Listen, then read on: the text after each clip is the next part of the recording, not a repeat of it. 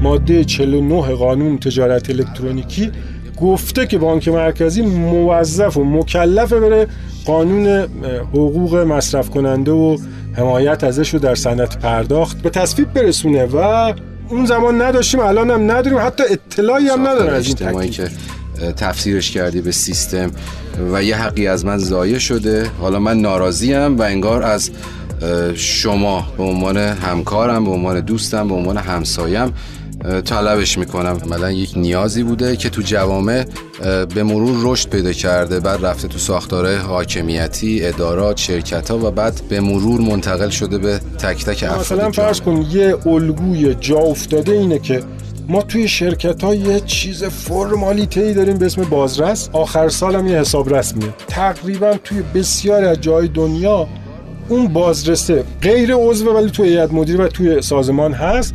مدیر کامپلینسه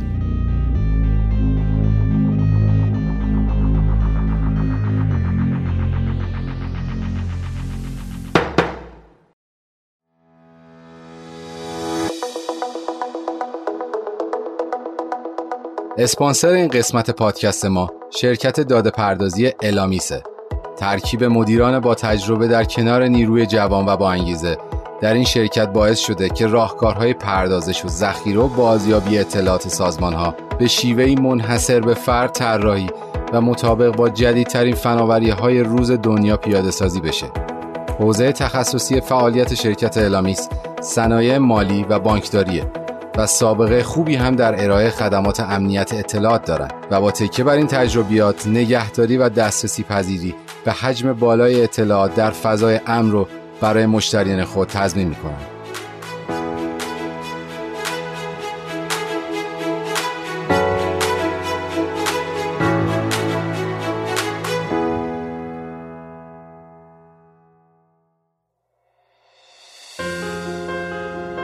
سلام شما به قسمت سوم پادکست پیمنت چنل گوش می‌کنید Payment Channel پادکستیه برای بررسی موضوعات مرتبط با صنعت بانکداری و پرداخت الکترونیک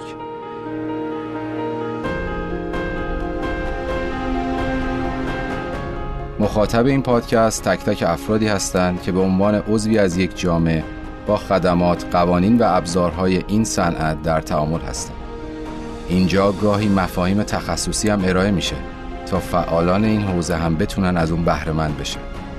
من آرش نکویمر هستم و پیمن چنل رو به همراه وحید سیامی و هاشم مخصومی براتون تهیه می‌کنم. تا تجربه 20 ساله خودمون رو در این صنعت در اختیارتون قرار بدیم. ما اینجا هستیم تا به شما آگاهی لازم رو بدیم تا بهتر و هوشمندتر رفتار مالی داشته باشید.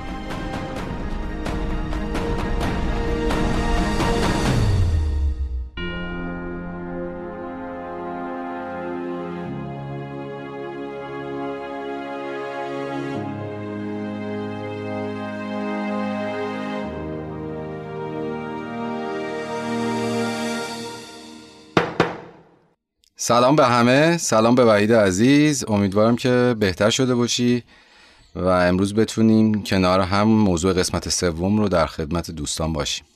سلام آرش جان ممنونم ازت. منم مثل شما گرفتار مریضی بودم یه مدت ولی الان خیلی بهترم. انشالله که گفتگوی خوبی داشته باشیم در خدمتم. انشالله.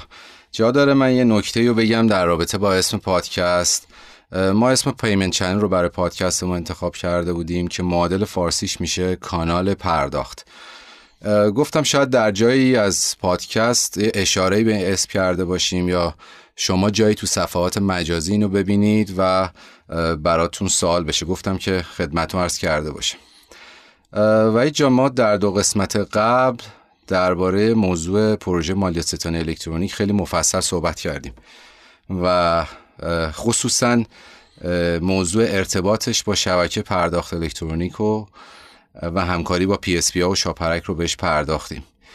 و در انتهای بحثمون به موضوع حقوق پرداخت رسیدیم و شما تاکید داشتی که این اپیزود سوم رو بپردازیم به این موضوع. من از دوستانی که علاقه دارن به موضوع پروژه مالیات ستانی و ارتباطش با شبکه پرداخت خواهش می‌کنم که حتما برن اون دو قسمت رو اول و دوم رو گوش بدن و بعد برای ادامه بحث قسمتی که الان داره ضبط میشه رو بهش توجه کنن. ما این قسمت در رابطه با حقوق پرداخت قرار شده دیگه صحبت کنیم و جان. بله موضوع حقوق پرداخت رو باید در کنار یه گروهی از موضوعات دید. اونم این که نقش سیستم های پرداخت در جامعه به چه شکله؟ چه کارکردی رو برآورده می‌کنن و چه موضوعاتی در ارتباط بایشون لحاظ باید بشه.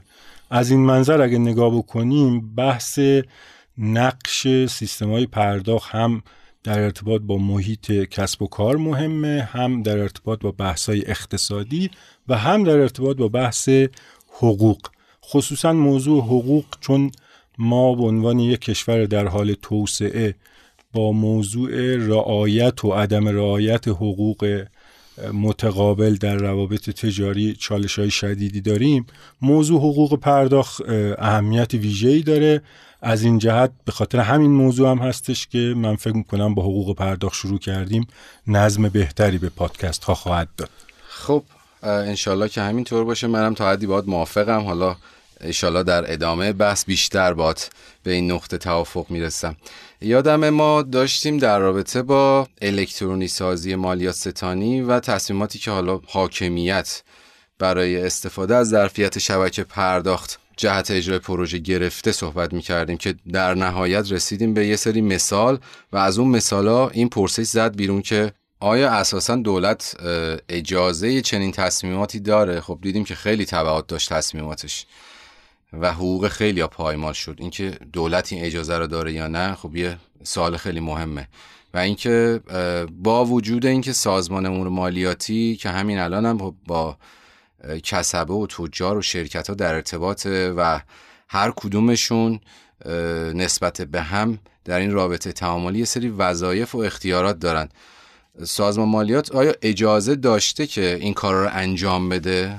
و سوال دیگه ای که میشه به دنبالش مطرح کرد اینه که نقش شاپرک و بانک مرکزی به چه شکل آره، هست آره. چون ببین اون ساختاری که تا الان شکل گرفته بود در ارتباط با پرداخت الکترونیکی میشه گفتش مبنی بر یه جورایی گمنامی بود یعنی توی بازاریابی که شرکت های PSP می‌کردن توی اون درایوی که بانک مرکزی پیش می‌برد این بود که توی مراکز تجاری توی فروشگاه ها توی محل های کسب و کار اون اتفاقی که میافتاد یه نفر که حالا خیلی هم دقیق trace نمی‌شد یه پرداخت رو انجام می‌داد.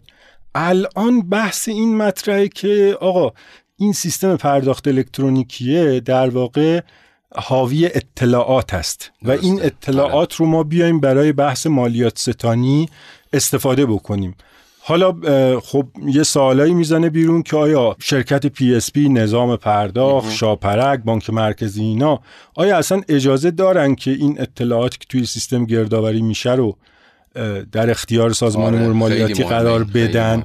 نه اینکه بگم اجازه ندارن ولی یه موضوعیه که باید دقیقتر توی این اپیزود بهش پرداخت. آره و این سوالا شاید ذهن خیلی از خصوصا همکارانمون رو تو صنعت پرداخت مشغول کرده باشه. البته من اصلا قبل از این انتظار نداشتم که تو این اپیزود بریم سراغ موضوع حقوق چون انبوهی از موضوعات و مسائل و مشکلات صنعت پرداخت وجود دارن که قرارمون این بود تو payment channel بریم سراغ اونا. و این موضوع حقوق پرداخت اصلا اون موقع مطرح نبود. حالا چرا این مهم شد فکر می‌کنی انقدر؟ اصرار من بود به واقع. چه بس اصلا من دوست داشتم که کل این قضیه پادکست رو یه رنگ و بوی حقوقی بهش بدیم. حالا باید جلوتر که بریم به موقعش سعی می‌کنم به طور دقیقی توضیح بدم به چرا. ولی کن برای این قسمت که ابتدای گفتگو هست اینو از من داشته باش که گفتمان حقوقی یه گفتمان رو به گسترش مبنای تعاملات خیلی از تخصصهای مختلف با هم همین گفتمان حقوقی هست و خب دقیق تر از هر ادبیات متعلق به هر تخصص رشته دیگه ای میشه با ادبیات حقوقی دقیق صحبت کرد. وقتی دقیق صحبت می‌کنیم می‌تونیم امیدوار باشیم که حق و حقوق و اختیارات و وظایف و اینا دقیق تعریف بشه. اینکه این موضوع حقوق و بحث ساختارمند کردن روابط و تعاملات اجزای سیستم خیلی مهمه که یک نظمی و شاملش بشه. من قبول دارم. تا اینجا قضیه باید موافقم. ولی اینکه چرا ما تو این پادکست رفتیم سراغ موضوع حقوق؟ اینو بگو. بذار اینجوری شروع بکنم که ما خب قبلش هم یه صحبتی کردیم مبنی بر اینکه رویکرد سیستمی باید داشت و یه زنها هم دادیم که الان روی کرد سیستمی توی آره. تمام دنیا داره استفاده میشه و ما جز معدود کشورهایی هستیم که این گفتمان خیلی توش جا نیفتاده. خب اتفاقا یه اشاره هم بد نیست بکنم. تا سال 1950 سیستم رو متشکل از ماده و انرژی می‌دونستن بعدش متشکل از ماده و انرژی و اطلاعات. وقتی بحث اطلاعات در مقام اون تفکر سیستمی مطرح میشه اینجوری مطرح میشه قضیه که من اگر قرار است راجع به اطلاعات یک سیستمی صحبت بکنم به اون شکل قابل فهمش گفتمان حقوقی خیلی کمک می‌کنه که من اطلاعات یک سیستمی رو که دارم تجزیه تحلیل می‌کنم رو بتونم به راحتی بیان بکنم و توصیف بکنم خب. مثلا بیا با نگاه سیستمی و همین رویکرد حقوقی به دوربر خودمون نگاه بکنیم می‌تونیم هر چیزی رو که یه سرتای مشخصی داشته باشه یه سیستم در نظر بگیریم آره. که مستقر شده توی محیط دورور خودش درست بیا ابتدای کار هر کدوم از آدمای جامعه رو یک سیستم در نظر بگیریم خب. یک سیستم در لایه روانشناسی یه منی یه شخصیتی یه اراده ای که هر 80 میلیون آدم قطعا همچی سیستمی هستن توی کشور خب. اینو این سیستم رو وقتی من میام بررسی می‌کنم می‌بینم که یک مشترکاتی بین این آدمایی که من میگم ایرانی توی اون سیستمه هنگام توصیف سیستمه بهش بر می‌خورم. مثلا الان من هر این سیستم نوعی رو در نظر بگیر هر کدوم از ایرانی ها رو منطبق بکنم باش مشخصات و خصوصیات رو بنویسم یه وجه مشترکی که بین همه اینا هست فقدان رضایتمندیه. که خب این از اینجا مشترک فقط اینه الان؟ خصوصیت مشترکه موضوع فقدان رضایت اون چیزیه که من می‌خوام بهش اشاره بکنم.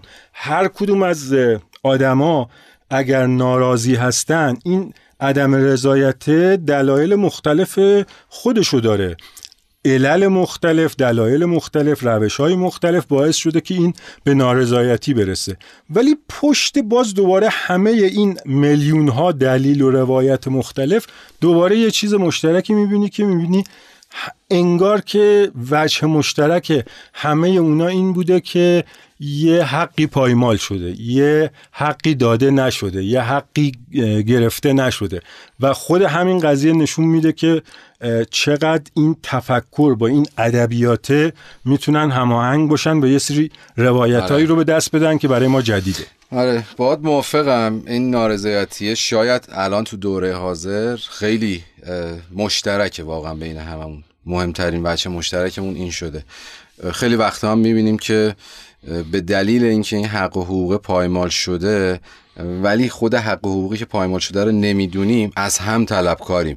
توی روابط اجتماعیمون می‌بینیم توی رانندگیمون می‌بینیم توی برخوردهای کاریمون می‌بینیم و انگار نمی‌دونیم که این داستان چیه. یه کسی دیگه یه جایی یه اشتباهی کرده حق و حقوق منو نادیده گرفته تو این ساختار اجتماعی که تفسیرش کردی به سیستم. و یه حقی از من ضایع شده. حالا من ناراضیم و انگار از شما به عنوان همکارم به عنوان دوستم به عنوان همسایم طلبش می‌کنم. این نارضایتی بین افراد رو و چجوری میشه رفت داد به این تصمیمات بالادستی حاکمیت که سبب این اتفاقا شده؟ قبل از این که اصلا وارد بشیم به بحث نقش حاکمیت من فکر می‌کنم مشکل بنیادی تره. یعنی ما در واقع هر نهاد پیچیده ای رو که توی جامعه در نظر بگیریم یعنی بیایم این دفعه بگیم که سیستم رو من انسان در نظر نگیرم. یکی از نهادهای جامعه در نظر بگیرم. باز... ببین هر هرگاه سه نفر یا بیشتر به طور مستمر با همدیگه در ارتباط باشن روابطی داشته باشن یه نهاد شکل می‌گیره نهادهای پیچیده منظور اون نهادهایی هستن که تعداد اعضاش زیاده روابطی هم که تعریف میشه بینشون زیاده مثل دولت مثل یه وزارت خونه مثل یه سازمان مثل بانک مرکزی مثل نظام بروکراسی اینا همه نهادها هستن خب. ما هر کدوم از این نهادها رو می‌تونیم یه سیستم مستقر در محیطی در نظر بگیریم به اسم ایران درست. جامعه ایران جغرافیای ایران. اینجا طی این حالت باز دوباره یه چیزی که دستگیرمون میشه تو لایه اجتماعی اینه که یه نظمی باید تو نهادهای ما وجود داشته باشه که قایبه. یعنی هر نارضایتی بابت اونه. در ارتباط با اونه بابت اون نیست. اینا دوتا میشه گفت دوتا لایه متفاوتن که همدیگر تشدید می‌کنن. ولی کن در لایه اجتماعی هرچی نهادهای ما بزرگترن انگاری این نظمی که الان دارن با اون نظم مطلوبی که سرچشمه رضایت بد باشه اختلافش خیلی زیاده و این بینظمیه همه رو داره اذیت می‌کنه. هم کسایی که داخل نهاد هستن هم کسایی که بیرون نهاد هستن. پس عملا نظر شما اینه که این نارضایتی به نحوی مرتبط میشه با این دور بودن از این نظم مطلوب که تو این ساختار سیستمی باید وجود داشته باشه؟ موضوع جالبیه.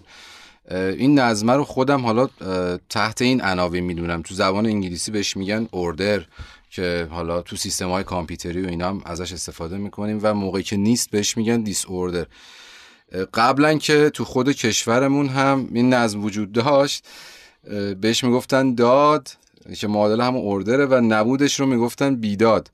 در ریشه ها و سنت ها و تاریخ خیلی دورم اون حاکمی که تلاش می‌کرد این نظم رو توسعه بده در جامعه بهش می‌گفتن پادشاه دادگر. دقیقا آرش و مهمترین موضوعی که ما باید در نظر بگیریم اینه که الان ما با دو تا چیز مواجه هستیم فقدان رضایت نبود اون نظم حاکم بر نهادها و می‌بینیم که آدمای ناراضی باعث میشن که نظم نهادی بیشتری از دست بره و نظم نهادی کم باعث میشه که آدما نارضایتی بیشتری داشته باشن. دوچار دیس اوردر شدیم انگار بله. ساختار بله اجتماعی و حقوق علم رابطه هاست. ما اگر قرار بشه این رابطه افراد با نهادها افراد با افراد نهادها با نهادها رو بازسازی بکنیم و امیدی داشته باشیم واسه توسعه کشور قدر مسلم یکی از اون دیسکورس ها و ادبیات هایی که باید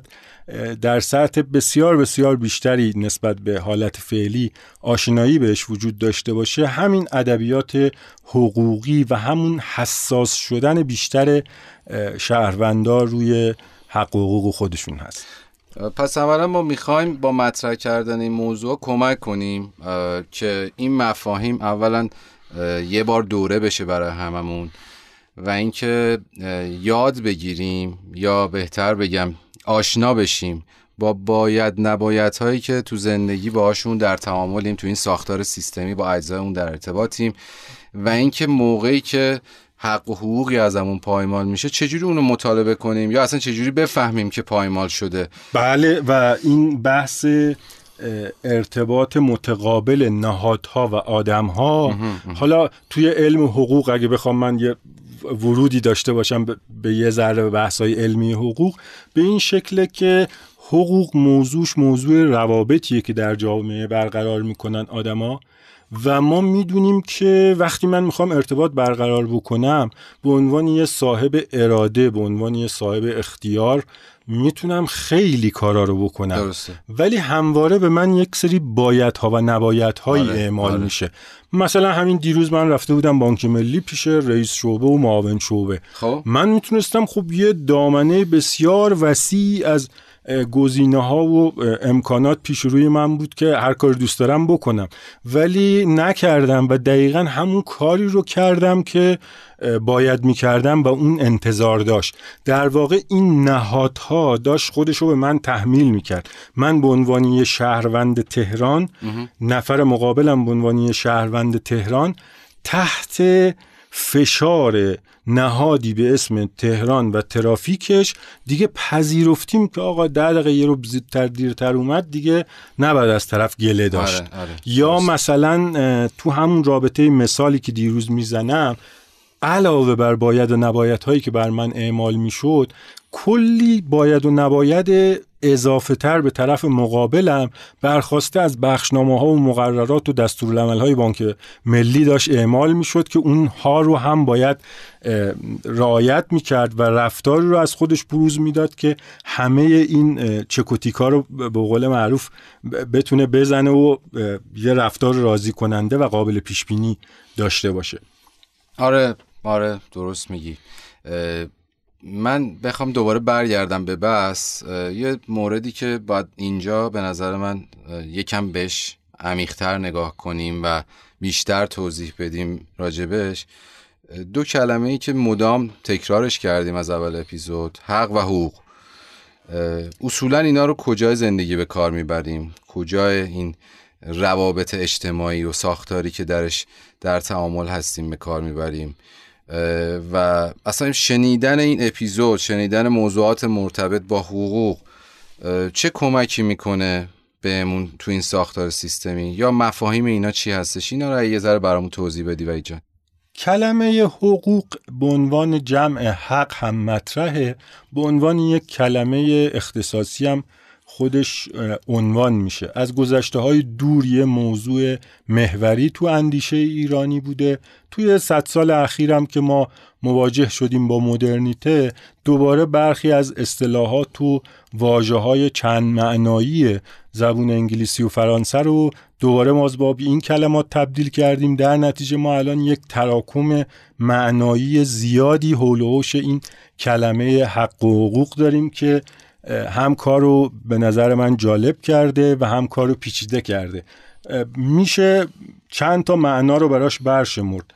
یکی این که حقوق و حق می‌تونه اشاره داشته باشه به داشته های من می‌تونه اشاره داشته باشه به اختیارات من. حقوق ضمنا یه دیسیپلین دانشگاهی هم هست. ما حقوق یک جور سواد هم هست. که یعنی یک نظام معنایی که بشه ازش استفاده کرد. یک زمینه صلاحیت حرفه‌ای هم هست. منتها بابت یاد گرفتن مباحث حقوقی که من گفتم باید در این زمینه یه تحولی داشته باشیم من برای اینکه ساده بکنم قضیه رو اینا رو تحت دو تا روند مثال می‌زنم. یکی بحث علم حقوقه یکی بحث سواد حقوقه. درسته. علم حقوق همون بحثیه که میشه انتظار داشت برید تو دانشگاه, دانشگاه یه رشته به اسم رشته حقوق بخونی بعد بیای بیرون. حالا یه سری آزمون و صلاحیت هایی هست که باید سنجیده بشه که وارد فضای کار بشی به عنوان یک حقوقدان.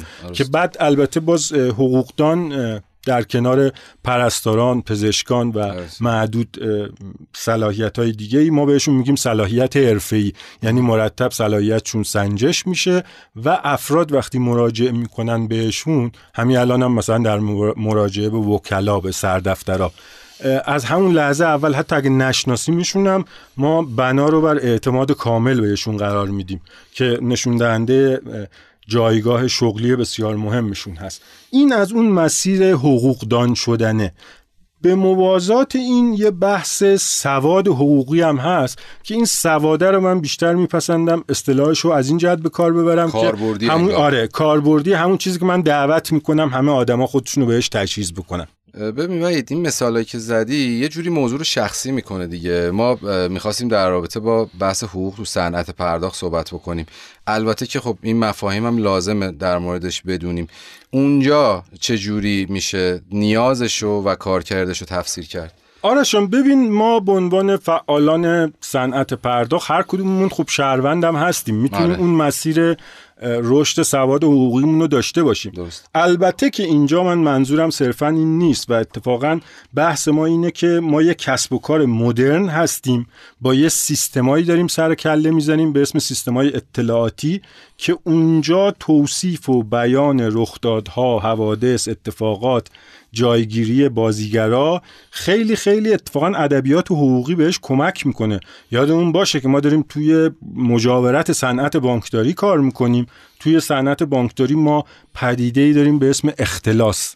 آره. اصلا خشونتی نداره اصلا بیرحمی نداره. چه بسا طرف از یه گربم بترس سکته کنه ولی می‌بینی که بیشتر از اون چیزی که مثلا توی سیل سال 97 11 تا استان خسارت زدن دو تا مؤسسه مالی اعتباری خسارت زدن. همون مجرمان یقه سفید آره مجرمان یقه سفید. و این قصه داره اشاره می‌کنه هر کدوم از اینا یه پروژه شکست وضعیت حقوقی حاکمه.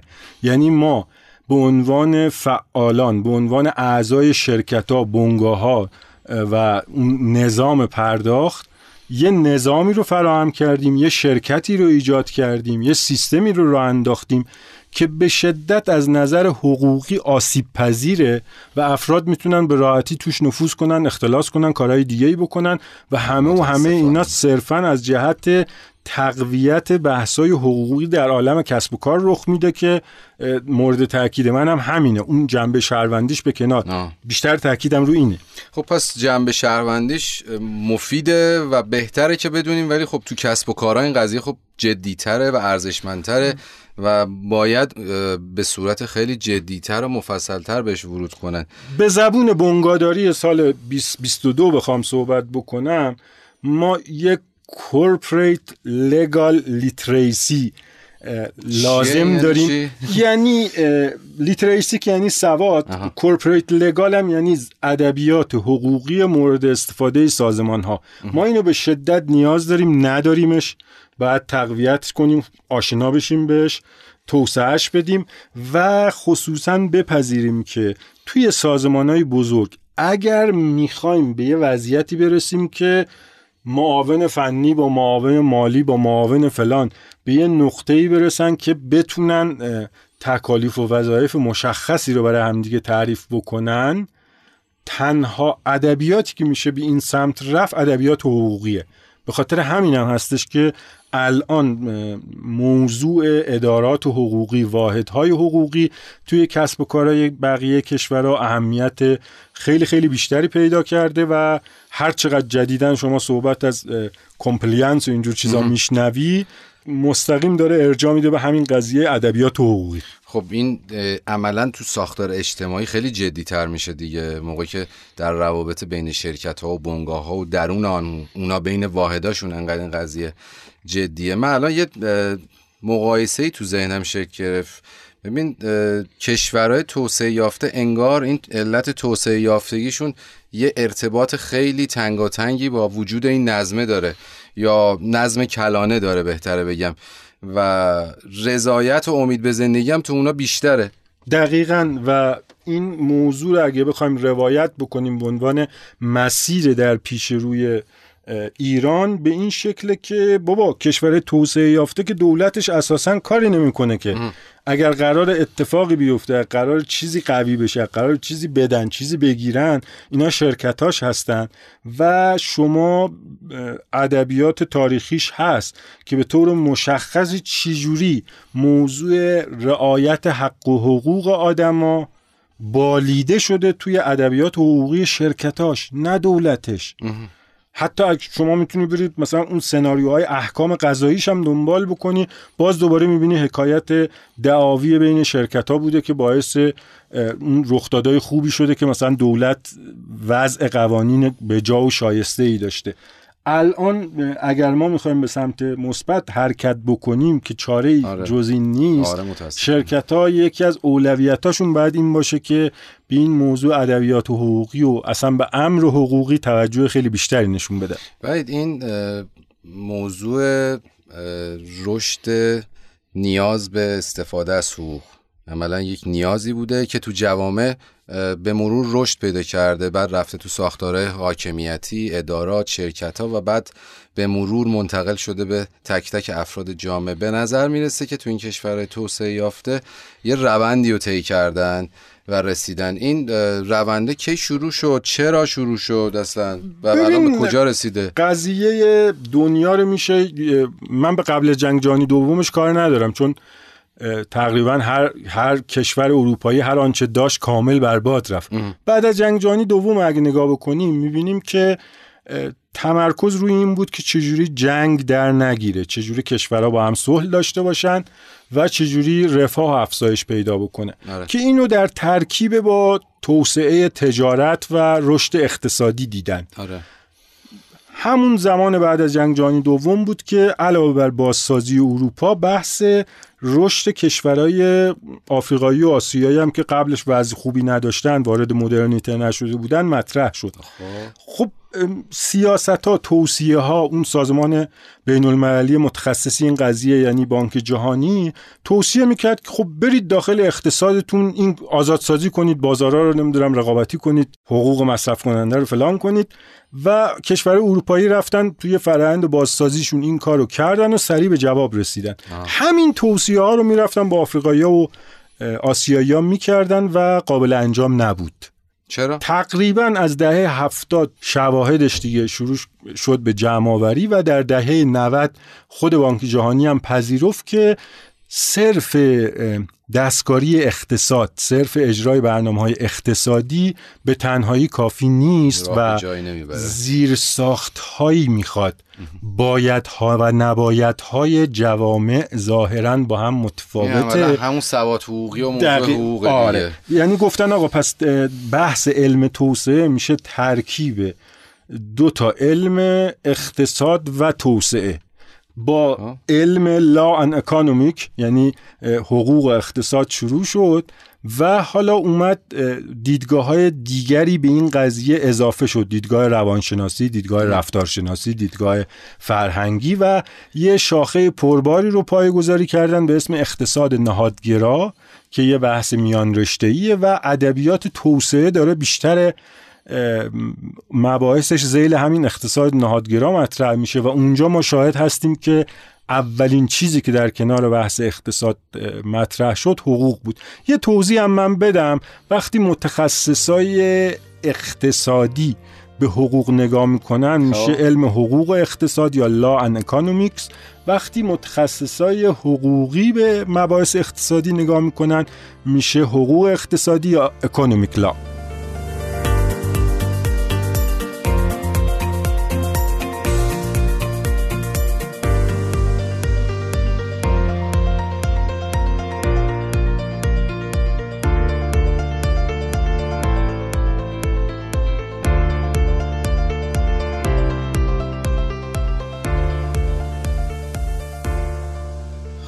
برگردیم به یه موضوعی که دائما توی این چند قسمت بهش اشاره داشتیم.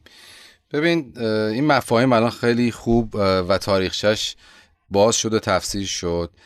موضوع رویکرد سیستمی و اون داستان فروکاستگرایی و نحوه اجرای اون پروژه مالیات ستانی رو بخوایم بهش برگشت بزنیم. این ارتباط سواد حقوقی با این رویکرد سیستماتیک چیه و اونجا چرا اتفاق نیفتاده. خیلی کوتاه اینو برام بگی و جان. تو عرصه اجتماع و اقتصاد ما هر سیستمی رو متصور بشیم و برای اون سیستم عناصر و روابطی در نظر بگیریم عناصر اینجور سیستما میشن همون عاملهای انسانی که دارای اختیارات و وظایفی هستند و بر خود اون سیستم هم یه نظمی حاکمه که میشه همون باید و نباید ها برای توصیف سیستمای اجتماعی اقتصادی من معتقدم که دقیق ترین بیان و دقیق ترین زبان همین ترکیب بحث حقوق و اقتصاده.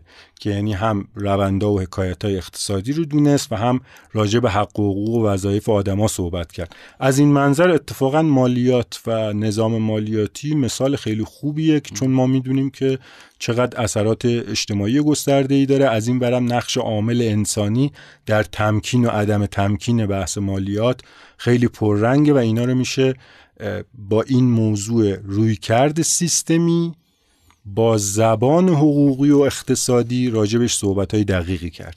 آره حالا متوجه شدم.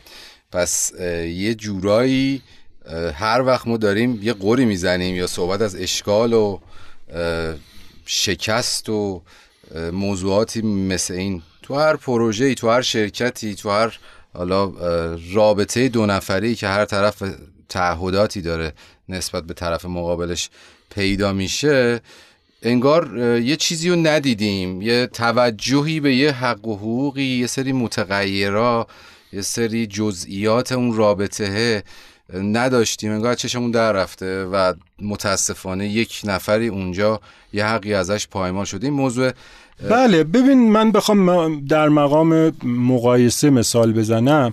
شما توی سیستمای مثلا سخت افزاری یه جایی میای میگی نگاه من یه عنصر سیستمم حافظه است این فقط اطلاعات نگه میداره. یه عنصر دیگهش سی پی این بلد پردازش بکنه. من حالا وقتی راجع به سیستم مالیاتی میام صحبت می‌کنم میگم که خب اینجا من یک صاحب کسب و کار دارم عامل انسانیه اختیار اراده آزاد داره. خب. و من دولت هم قانون و مقررات وضع کردم که مالیات بدی. حالا این از اختیار و اراده آزاد خودش تحت این بایدها و نبایدها چگونه استفاده می کند میشه گفتش که هم من دارم انگاری به زبون سیستمی صحبت می‌کنم هم به زبون حقوقی. جفتش یکی شد آره، دیگه. آره. صحبت از یه سیستمیه آره. به اسم مالیات ستانی. یه عامل انسانی داره. دیگه صحبت سی پی و هارد و اینا نیست. صحبت یه آدم با اراده آزاده که تمکین می‌کنه یا نمی‌کنه. الان توی این بحث سیستماتیک یک اتفاق مهمی که میفته این هستش که توی روی کرده سیستماتیک ما نظریات مختلف رو در تقابل با هم قرار نمیدیم. می‌خوای اون مثال اختلاس رو اینجا برام بگی؟ ببین فرض کن از یه شرکتی دزدی میشه. شما یه توی روی کردهای قدیمی به این شکله که یه روانشناس رو میاریم شروع می‌کنه به توضیح دادن بهت که ایشون تحت فشار بوده از طرف آه. خانواده اینجوری بوده اونجوری بوده. می‌کنه. آره و دست به این کار دزدی زده. یه جامعه شناس میاد میگه که یه باید و نباید های حاکم بوده. این نباید باید ها و نباید ها رو میشکونده. باید قوانین رایت می‌کرده. الان که قانون رایت نکرده نظم نهادی رو شکونده. باید بره کنار. روی کرده سیستماتیک این دوتا رو کنار هم قرار میده. خب. چرا که باور داره که هر کدوم از اینا در واقع واقعیت یکیه. اینا دوتا روایت مختلفن که دلیلی نداره. یکیشو به نفع دیگری حذف کرد. بهتر اینا رو کنار هم گذاشت تا به شناخت بیشتری رسید. ببین این صنعت پرداخت و بانکداری هم. از نظر بخوایم به تشابهی بدیم شبیه مقایسه بکنیم نظر ابعاد و مشخصات خب مثل هر ساختار اجتماعی و سیستماتیکی حالات یه ذره ابعادش کوچیکتر ولی باز هم یک اجتماع دیگه یک سری در حقیقت تأمین کننده داره یه سری مدیر داره یه سری زینف داره و یه سری استفاده کننده که اینا در یه ساختاری که هم سیستمیه هم فنیه هم غیر فنیه دارن با هم تعامل می‌کنن. این نگاه عمیقی که سواد حقوقی باید بیاد سوار بشه بیاد در واقع اجرا بشه و این کنترل این سیستم اون نظمی که به صورت کلام برای این سیستم لازمه رو بهش جامع عمل بپوشونه این چیه؟ چجوری باید جاری بشه؟ اینو بگو بهمون. ببین ما همین الان یه خلای بزرگی هست. توی سیستمی که به اسم شبکه ملی پرداخت الکترونیکی کارتی کشور رو انداختیم سیستمه که یکیه. ولی ما انگاری وجود لایه های مختلف رو تا حالا به رسمیت نشمردیم و عادت نکردیم.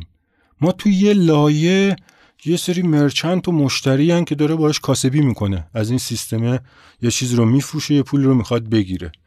توی یه لایه دیگه شرکت های PSP کارگزارا کارمزد بگیر و ببنده توی یه لایه سومی خصوصا این نادیده گرفته میشه یه سری بانک در مقام پذیرندگی و صادر کنندگی هن که اینا با هم پول جابجا می‌کنن و اتفاقا الان ما می‌دونیم که یه بخش قابل توجهی از این خلق نقدینگیه که این همه نگرانشیم آره. اتفاقا داره تو همین شبکه پرداخت کارتی تولید میشه. منتها این لایه ها رو نه بهش پرداختیم نه کنار هم قرار گذاشتیم که ازش بتونیم ارزش استخراج بکنیم و شما الان من می‌تونم بهتون نشون بدم که ترند جدی بانک بین المللی تصفیه اس بحث توجهیه که دو سه سال اخیر داشتن به موضوع خلق پول و نقش سیستم های پرداخت در نظام نقدینگی کشورها و کلی توصیه واسش استخراج شده. درست. ما اصلا با این مفهوم انگاری به شکل یه چیز بیگانه ای رفتار می‌کنیم. این نگاه هم سیستمی کنار هم نشوندن قضایا خیلی خیلی مهم و مفیده که ما باید یاد بگیریم این چالایه همین ساختار STS دیگه پروژه های STSی که الان داره توی خیلی از کشورها استفاده میشه و پیاده سازی دقیقا دقیقا. ما قبلا یه جوری بود که عادت داشتیم فقط موضوع سخت افزار نرم افزار رو می‌دیدیم. حتی در مورد پروژه مالیاتی هم من یه نگرانیایی دارم که مبادا صرفا نگاهشون به این دوتا محدود بوده. خب چند سالی هستش که این تجربه کاربری و محیط کاربری و اینجور چیزها جدی شده. یعنی میان میگن آقا سخت افزار نرم افزار و اون کاربری که باش تعامل داره. حالا تو اپیزود اول ببخشید تو اپیزود اول که رسما اینو محکوم کردیم که انگار این نظمه وجود نداره بله نادیده بله. شده فروکاسگرایی شده و خلاصه کلی کوبیدیم. الان بحثش اینه که یه لایه چ- تا سه تا لایه سخت افزار نرم افزار و کاربر برای مثلا اپ نمی‌دونم غذای اسنپ کافیه خوبه. ولی لایه چهارم برای این سیستم های خصوصا دولت الکترونیکی بسیار اهمیت داره. چون یه گروه مشخصی از کاربرا هستن که اونجا قائم به ذات خودش توی اون سیستم کاربر نیست آره. به خاطر اینکه مدیر فلان بخشه این کاربر اون اخ- اختیارات رو داره یا اون وظایف رو داره سوشو تکنولوژیکال سیستم. سیستم یا همون STS بعد بحث نهاد افراد نرم افزار و سخت افزار رو کنار هم می‌گیره که توی برنامه ششم توسعه تو اسناد تکمیلیش توصیه شده که استفاده بکنم ولی فکر نکنم دستگاه دولتی رفته باشه رفته. باشه. بعیده. خب این سواد حقوقیه چجوری تو این لایه میشه تفسیرش کرد ببین ما الان یه جورایی داریم یه قالب و پروتکل فکر کردن و اجرایی. کردن این سواد حقوقی رو می‌خوایم به هم شنونده ها بدیم به عنوان حالا بله. یک عضوی از جامعه هم اون مدیرانی که قرار ازش استفاده کنن چجوری میشین ارتباط داد الان تفسیر جدیدترین تکنیک برنامه نویسی اجایله. توی agile ما داریم توی اسنادی که برای تولید نرم افزار تهیه می‌کنن حتما شنیدی که یه داستانی داره به اسم یوزر استوری یا قبلتر از اون میان اصلا persona در میارن. میان میشینن مصاحبه می‌کنن با افراد مختلف. این user story ه در واقع اینجا یه دسته ای از user story ا اضافه میشه بهش. که بیان حقوقی نرم افزاری همون باید و نباید, هاست. همون قوانین مقررات دستورالعمل ها اونا رو هم انگاری من باید بیام یه طیفی از یوزر استوری های دیگه تعریف بکنم و توی پروژه مثل پروژه مالیات ستانی الکترونیکی یوزر استوری تعریف کردن این شکلیه. آها الان متوجه شدم. و خب این ساختاره که وجود داره عملا این روشه داره توی یه سری از شرکت ها اجرا میشه دیگه. یعنی واقعا میگم نه نمیشه آرش. یعنی بعد ببین من موقع توی یه طراح- سری از نه نه. موقع طراحی نرم افزار مالیات ستانی. اگر. من یوزر استوری داشتم که نگاه اینجا ممکن است کاربر این مقررات را بریک بکند و پای کجش را بگذارد در مسیر گرفتن رشوه. آها، اگه اینو تو طراحی. نرم افزارم دیده باشم دیدم. اگر ندیده باشم میشه همین سیستم های احمقانه فعلی که وقتی کاناداست خبردار میشیم. مشابهش وقتی می‌بینیم آره خب باید این اپیزود رو هم بر اساس همین موضوع ساختیم دیگه. البته با اصرار شما. چون یک سری حقوق افراد و کسب و کارها نادیده گرفته شد. و این سال اه، تو ذهنمون ایجاد میشه که چرا و آیا حالا بهتره بگم سازمان مالیاتی شاپرک اصلا به موضوع حقوق و اختیارات و وظایف پذیرنده که حالا منظورمون کسب و کارهای مرتبط با شبکه پرداخته فکر کردن؟ یا اصلا میشه پذیرنده رو بیایم ما مجبورش کنیم که شما حتما باید بری توی سیستمی ثبت نام بکنی تا بتونی این دستگاه کارتخونت استفاده بکنی. سواد حقوقی یعنی توانایی تعریف و فکر کردن راجع به تکالیف حاکمیتی از جانب دولت مردا فکر کردن راجع به حق و حقوق خودشون از جانب شهروندا و فکر کردن راجع به نحوه مدیریت سازمان و چگونگی سرویس دادن به کاربران از جانب سازمان ها هم سواد حقوقی و هم رویکرد سیستماتیک وقتی نیستن باعث میشه که ما نه اینکه حالا مطلق هیچ فکر و اندیشه ای هم نشه مطالب به صورت از هم گسسته ناپیوسته تیکه تیکه و جدا جدا هست و هیچ ولیوی بزرگی که از کنار هم قرار دادنشون حاصل میشه توی این حالت هیچ ولیوی حاصل نمیشه. از این جهت مهم و به تبعش خیلی چیزا هم توی این وسط به خاطر تکه تکه شدن نگاهمون میست میشه و از دایره دیدمون خارج میشه. این بحثیه که در واقع باز دوباره تاکید کنم. سواد حقوقی برای بیان مطلب و نوشتن اون ساز و کارها و رویکرد سیستماتیک هم برای نحوه اندیشیدنمون نسبت به مسائل. خب این شاید سوال خیلی از همکارانم باشه. منی که حالا تو صنعت پرداخت مشغول به کار هستم از کجا باید بفهمم که یه مفهومی وجود داره به اسم حقوق پرداخت؟ در میون این همه متن حقوقی قرارداد دستورالعمل بخشنامه الزامات هر چی که حالا می‌خوای اسمشو بذاریم که یه جوری مرتبط میشه با موضوعات مقررات و موضوعات حقوق چه جوری باید تشخیص بدم که این مربوط میشه به پرداخت یا نمیشه مربوط به پرداخت؟ اصلا منابعش کجاست؟ کجا برم اینا رو پیدا کنم؟ چون پراکندگی هم ما داریم دیگه. می‌بینیم که هم یه سری reference آنلاین داریم مثل سایت بانک مرکزی. ولی خب همه چی هم اونجا نیست دیگه. می‌بینیم موازی با اون یه سری بخشنامه های مستقیم برای بانک ها ارسال میشه که شاید اونجا درج نشه. خصوصا حالا تو شاپرک.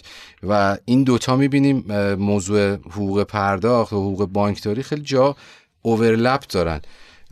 از کجا من می‌فهمم که این موضوع مربوط به بانکداریه کدومش مربوط به پرداخت؟ کجا رهاش کنم؟ و چجوری استفادهش بکنم چجوری یادش بگیرم؟ سوال جدی هست و متاسفانه با اینکه نزدیک به 20 سال داره از عمر این سند میگذره هیچ وقت از منظر این الزام خیلی ضروری به این موضوع نگاه نشده. البته باید گفت که بحث قوانین و مقررات اگرچه یه بخش مهمی رو توی حقوق تش... شکل میده ولی کن همه حقوق نیست. ما اینجا اجازه بده همون بحثی که چندی قبل بهش اشاره کردم اینجا دوباره روش تاکید بکنم و بگم که ما باید دنبال چی باشیم. دو تا مسیر برای حقوق گفتیم. یکی بحث علم حقوق و حقوقدان شدن بود یکی افزایش سواد حقوقی. ببین یه در ارتباط مثلا با شرکت های پرداخت شرکت های PSP شاپرک خب. فرض کن یه نفر داخل اون سیستم نشسته و همین سوالی که شما گفتی براش مطرحه. آقا من می‌خوام حقوق پرداخت در این زمینه بدونم چیکار باید بکنم. آره. ببین یه مسیر آکادمیک و کلاسیک هست که طرف می‌تونه بره نمی‌دونم لیسانس و حقوق بگیره و بعد نمی‌دونم فوق لیسانس حقوق تجارت بگیره و بعد هم مثلا دکترای حقوق شرکت های سهامی بگیره که بهش میگن corporate law ولی یه اصطلاح دیگه ای هستش که انگلیسی ها به کار می‌برن و اینجا من بیشتر روی اون تاکید دارم. به اسم business law یعنی اینکه بیایم بگیم که منی که داخل یه شرکت پرداخت نشستم چه موضوعاتی از دانش حقوق رو چه موضوعاتی از تجربیات حقوقی رو من باید بتونم گردآوری بکنم و حالا تلاش بکنم که اونا رو بفهمم و یاد بگیرم. در واقع اولیه یه مسیر که دومیه یه بحث کاملا پرکتیکال داخل خود اون کسب و کار و صنعت و فعالیتی که دارن شبانه روزی انجام میدن حالا یه سری موضوعات حقوقی رو دنبال کردن. بذار وحید یه مثال بزنم که مطمئنشم موضوع جا افتاده حداقل برای خودم. مثلا از حوزه نرم افزار. ما اونجا مواجه هستیم با انگار دو تا موضوع. یکی اینکه فردی رفته تو دانشگاه رشته نرم افزار قبول شده و تا مقطع دکترا هم رفته. مثلا شده متخصص هوش مصنوعی یا پردازش ابری. و دقدقش اینه که انگار نمره خوبی تو واحداش بگیره. اصلا در همین حد و انگار سوادش و علمش رو ببره بالا. یه, یه قسمت دیگه یه جای دیگه مواجهیم با اینکه یه واحد نرم افزاری وجود داره توی شرکتی و دغدغه اونا اینه که این هوش مصنوعیه یا این سیستم های ابری چه کاربردی داره توی اون کسب و کار. این خب دوتا دنیای مختلفه دیگه. اونجا دنبال نمره ای و اینکه واحدتو پاس کنی و یاد بگیری. ولی اینجا شاید اصلا این سری آدم تو اون واحده باشن که self-study باشن. اصلا تحصیلات نرم افزارم نداشته باشن. دقیقا آرش یعنی من موضوع آشنایی خودم هم با بحث حقوق چون خب تخصص حقوق که ندارم. نه. منم می‌خواستم یه سری مسائل رو حل بکنم. قرابتی هم با بحث حقوق این حرفا نداشتم. ولی به دنبال جواب یک سری مسائل هم وارد یه دنیایی شدم پرسیدم اینجا کجاست گفتن اینجا دنیای حقوقه. من حتی تاکید بکنم که موضوعی که من دنبالش بودمم باز دوباره اسمی از حقوق نداشت. حقوق اصالت نداره. من هر گزاره و هر روایت صحیح از هر علمی رو که بتونم به کار بگیرم به نفعم باشه باید به کار بگیرم و استفاده بکنم. ولی اینجا من موضوع اساسی که دنبالش بودم بحث باید ها و نباید ها بود. یعنی من اومدم دیدم که من دارم توی یه صنعتی کار می‌کنم. خب. پیشنهاد میشه که آقا فلان کارو بکنیم. بعد آره. بعضیا میگن نه بعضیا میگن آره. بعد الزاماتی هست مقرراتی هست قوانینی هست. می‌خواستم این باید و نباید ها رو بیشتر و دقیق تر بشناسم. که وارد این عرصه شدم قدری بیشتر بررسی کردم متوجه شدم که خب اصلا یه تعریف کلی که هستش همینه که یه آدمی که داره اراده است و هر کاری می‌تونه بکنه از جانب یه واحدهایی به اسم نهاد که اینا بلوک های سازنده جامعه از جانب این نهادها بهش یه چیزایی داره تحمیل میشه. درسته. دامنه انتخابات رو داره کمتر می‌کنه یه انضباطی رو دارن تحمیل می‌کنن. آره. این انضباطه چیه؟ جنسش ماهیتش چیه؟ ببین ما نهاد خب به خیلی چیزا میشه گفت نهاد. درسته. باید و نباید هایی هم که ما داریم یه موضوع یه خورده فراتر از بحث حقوقه. آره. ما در واقع اینجوری بگم باید و نباید ها رو میشه توی یه طیف بر اساس اون درجه قدرت و بازدارندگیشون و لازم الاجرا بودنشون ردیف کرد. مثلا من و تو متعلق به یه نسلی هستیم که تو خونه جلوی پدرمون پامونو دراز نمی‌کردیم. آره. خب اونجا یه باید و نبایدی از جنس سنت هست. و قانون نیست اون. قا- قانون نیست. حالا اگه پاتم دراز بکنی اتفاق خاصی نه. نمیفته همون قد سنت کافیه. ولی یه جایی یه مسئله خیلی اساسی تو کسب و کاره. اونجا می‌بینی که ما پس یه باید نباید قوی تری لازم داریم. انگاری که میشه باید و نباید ها رو به دو دسته کلی تقسیم کرد. باید و مثلا- هایی که توی حوزه حقوق جا می‌گیرن از جنس قوانین و مقررات و نمی‌دونم آره. بخشنامه و اینا یه سریاشون خارج از قضیه حقوق قرار می‌گیرن که میشه این سنت و عرف عرف و و- آیین و اینا. اخلاق و منش و اینا. بله بله بله دقیقا. اگه درست متوجه شده باشم تو میگی انگار دو تا حوزه وجود داره برای این باید و نبایدا. یه سریاش از قوانین و مقررات میاد یه سریاش از ریشه و سنت میاد. انگار ما یه سری بسته نرم افزاری داریم به اسم مثلا خلقیات منش که رو رفتار ما تاثیر می‌ذاره. یه سری از اینا خب تو قوانین و مقررات هستش. یه سری شاید مثلا تو کتاب مقدسمون باشه. و یه سری بایت ها و نبایت ها داره به من تحمیل میشه که رایتش هم نکنم مثل همون اه، پا دراز کردن تأثیری نداره. و این ریشه بعضیاش تو این قوانینه بعضیاش تو سنت و آینای ما. بله. در واقع شاید بد نباشه یه کوچولو هم اشاره بکنم. خصوصا ما تو ایران با اینجور موارد ممکنه مواجه بشیم. باید و نباید هایی وجود داره. ولی هیچ تأثیری رو رفتارهای ما نداره. مثل مثلا انبوی از این قوانین بی مصرف که ما بهش توجه نمی کنیم اینا منظورمون نیست. قوانین مقررات باید ها و نباید هایی که حالا چه از جنس قوانین مقرراتن چه از جنس عرف و سنت روی رفتار ما تاثیر می‌ذارن. دامنه های انتخاب ما رو محدود می‌کنن.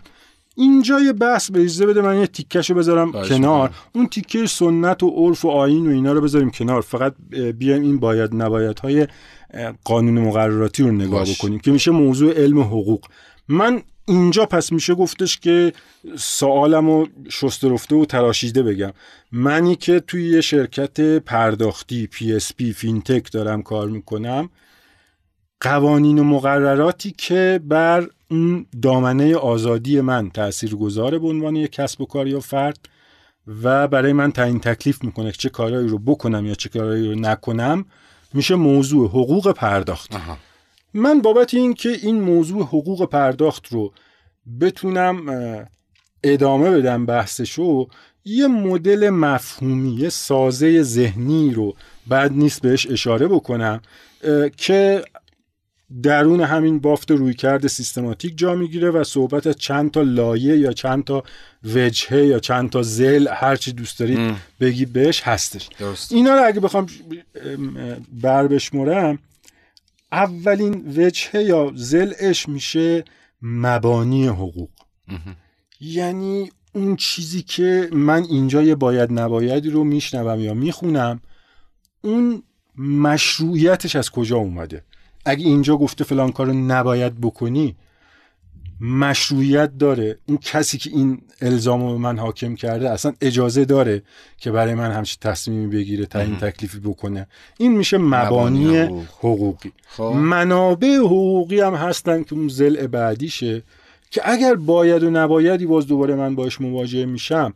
منبع این کجاست؟ توی منابع ما یه بحث سلسله مراتبی داریم. یعنی مثلا من دارم توی شرکت PSP کار می‌کنم یه باید نبایدی از جانب مقررات شاپرک به من باش مواجه میشم. آره. اگر شاپرک نوشته که فلان باید یا نباید آیا شاپرک اجازه داشته که همچی باید نباید رو بگه؟ میگه از بانک مرکزی گرفتم باش. کدوم سند بانک مرکزی؟ بانک مرکزی اجازه داشته همچی اختیاری رو بده به شاپرک؟ اگه اجازه داده آره از کجا در آورده؟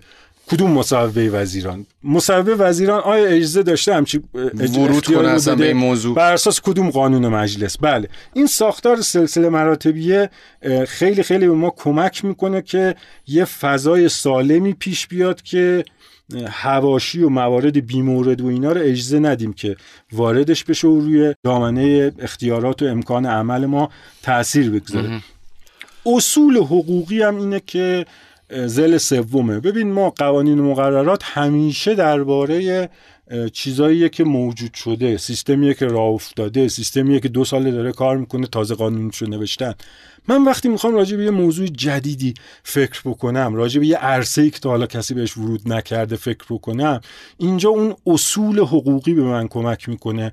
یعنی اون چیزی که می‌دونم بر مبنای اون عمل بکنم به احتمال خیلی خیلی زیاد درست عمل کردم.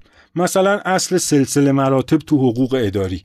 اصل تفکیک قوا تو حقوق اساسی. درست. اصل صلاحیت در حقوق عمومی. اینا اصولی هستن که من تو اون حوزه هایی که مقررات گذاری نشده می‌تونم بیاندیشم و اگر طرحی میدم راهکاری میدم مطمئنشم که خلاف قانون مقررات نیست.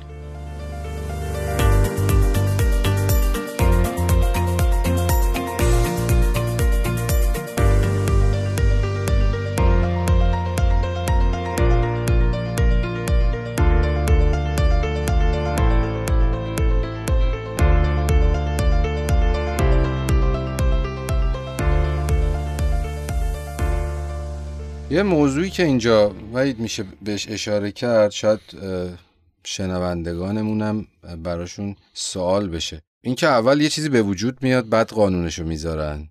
یا یه قانونی هستش زیل اون و تو محدوده ای که اون مشخص کرده ما می‌تونیم بیایم یه کاری انجام بدیم یه پروژه‌ای تعریف کنیم یه محصول جدیدی خلق کنیم یه نوآوری داشته باشیم. اینو اول بیایم اینجا مشخص کنیم چون دغدغه هستش. خیلی وقتا می‌بینیم نوآوری چون همیشه سرعتش بیشتره. میاد یه محصولی خلق می‌کنه یه استارتاپ ایجاد میشه و به خاطر اینکه قانونش از قبل دیده نشده اولین اتفاقی که میفته میان میبندنش فیلترش می‌کنن و اجازه کار بهش نمیدن.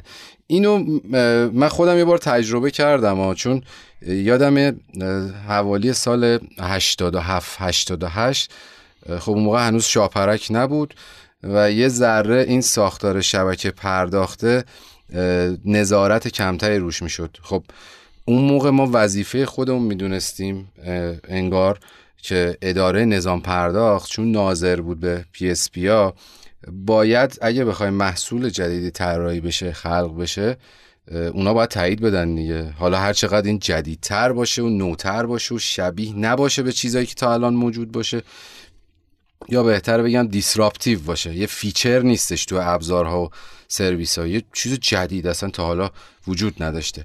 مثل پروژه mobile payment روی یو که انجامش دادیم.